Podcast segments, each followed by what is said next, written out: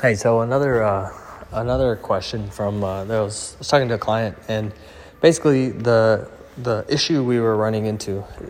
See, this is the, the thing is like I even hesitate to say issues because everything is okay. There's nothing that's good or bad, and you know there's a lot of spiritual leanings in and philosophical leanings in everything that I in the way that I go about things.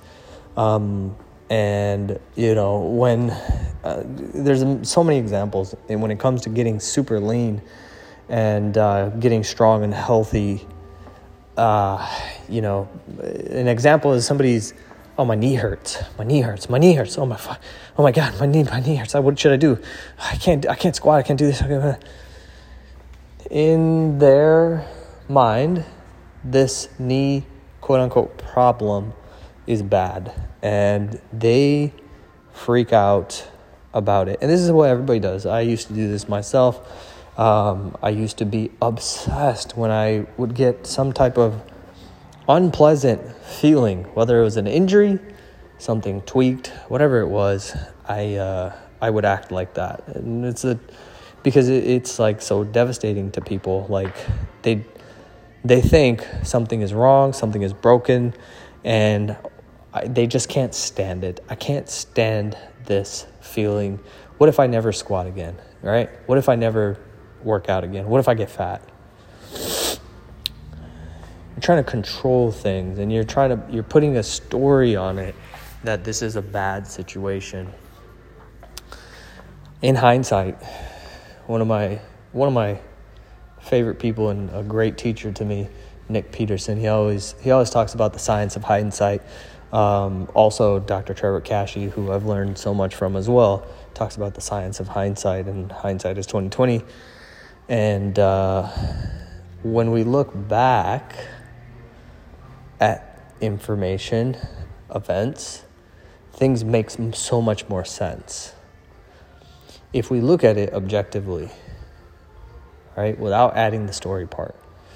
All of my greatest breakthroughs physically and health wise have come because of injuries.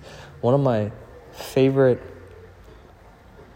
lines, it's also a book by Dr. Stuart McGill called The Gift of Injury, is like injuries have been my greatest teacher. It is it, because I chose to listen to them. A lot of people, they get an injury and they either quit they fight it and they force through it. None of them, neither of those options is very good. Like it doesn't feel good. That's what I mean. Um, it's not to your benefit.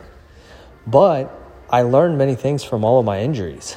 I learned how to be better in my form, my technique. I learned how to pay attention to those things. I learned how the body moves and how it works. And that was a, a choice for me. Like I could do that, or like what I did. Like I had so many injuries when I was younger, and for a long time I didn't listen, and I instead I was just upset. I was pissed off, and uh, in and honestly, like it put me into depression because movement and and physicality was such a big part of my identity, right? And if I can't do that, who am I? Versus, these things have all been great teachers for me. I my whole career has been because I got injured. Right? That's literally what created my base of knowledge is all my injuries because it forced me, it sent me to look for answers. Um, bringing it back, there's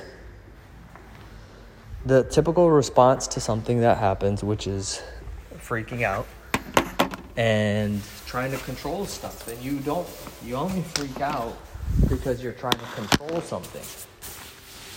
When you can accept that everything that happens is for your benefit and there's something to learn in everything, and that something is going to become more clear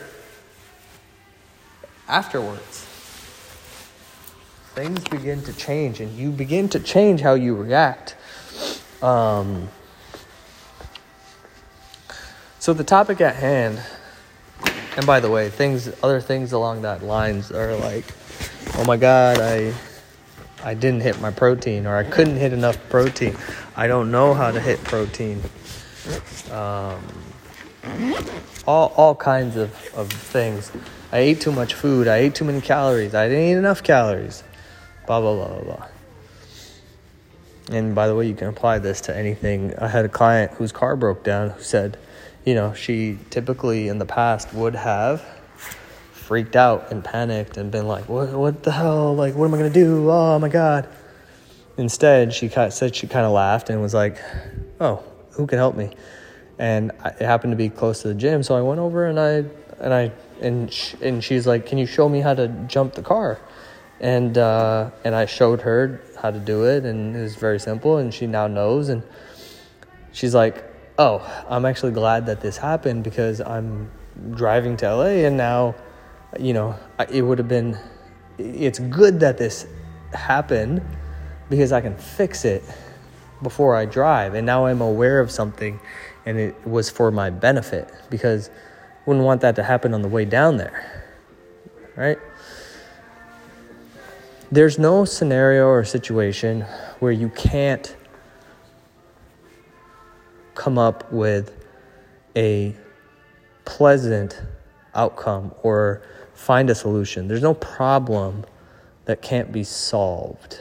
Maybe you don't know the right information, maybe you don't have the right resource, but if you're open to it, everything there's there's adjustments and corrections to make on everything. That's it. And that's actually what you want you and and one of the ways that I judge the day is not did I follow the plan perfectly. Again, another thing I learned from Nick Peterson, I don't judge it by did I hit the plan perfectly. I judge it how well did I adapt to the day.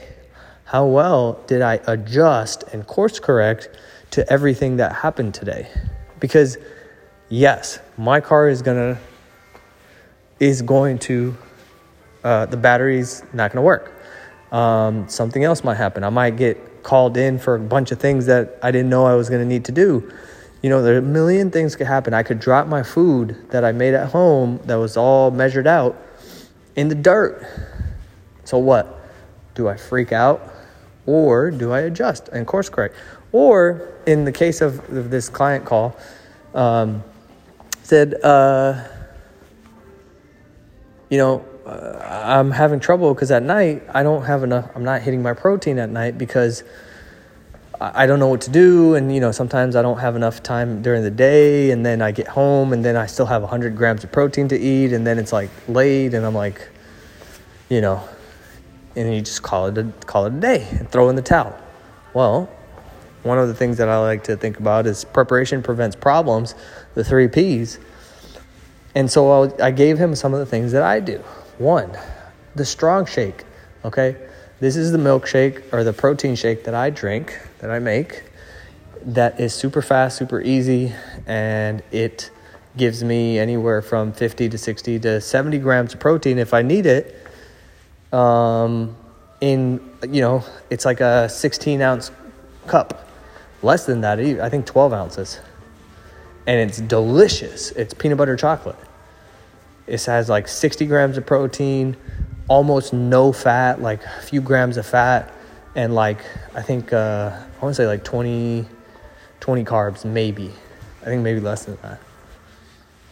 And so having that protein powder in in at home, having the peanut butter powder that I use in there at home, having a two big jars of it two giant jars of protein. Optimum Nutrition is the one I use. And I use PB2 for the protein. Um, having Hershey's zero calorie or sugar free chocolate syrup, all of a sudden, I got a delicious 60 gram protein shake, and boom, I'm right there. Right? So, so even if that happens, I have an option that I can adjust, course correct with that will still let me be on target. I have about 20 cans of, of tuna at home because One can of tuna is about 30 grams of protein, one gram of fat, no carbs. I've been making these uh, tuna uh, crab cake things at home, which take about five ten minutes in the air fryer, and they're delicious. 30 grams. 30 grams of protein. And that's super fast, super easy. So at any given time, if I'm behind on protein, I just do those things and boom, I'm back in action. Right? So preparation prevents problems and course correcting. When when you need when something is happening, don't measure yourself on did I follow the plan perfectly and if I didn't, then I'm a screw screw up and I should just be pissed and angry and be upset. Instead, judge it by how well do I respond and, and course correct and adjust and adapt. Because that's what builds. You know, I made a post on Instagram about pliability and how palm trees are, are so pliable, and that's why they're able to withstand hurricane force winds because they bend and flex and adjust with the wind. That's what we want to do.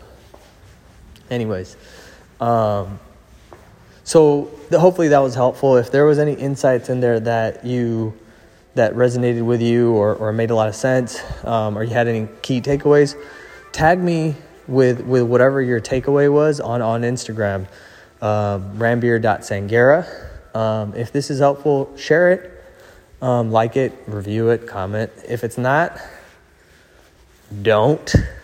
Uh, who cares? Um, but yeah, uh, yeah, I, I, will. I'll be back probably tomorrow. Tomorrow, I think I'll probably have a Punjabi podcast. Uh, just I haven't done one of those in a while, and I, I feel like our Punjabi people are severely lacking in their knowledge uh, on health um, and and just the body in general. And uh, a lot of our older, po- I mean, our younger populations aren't much better off. Um, they're like some of them go in the other extreme where they're doing things like absurd things and they think they're being healthy, and it's just like you're completely missing the point here. Um, and then other, and obviously the older generations just have no clue. They're doing, yeah, they're just doing all kinds of random stuff, and then and then taking pills and blah blah blah, and like. Anyway, so I think maybe tomorrow will be a Punjabi podcast. So if you have Punjabi friends, let them know um, happens to be a language that I speak. Um, but uh, yeah, we'll call it a night. 13 minutes, not bad. I'll see you later.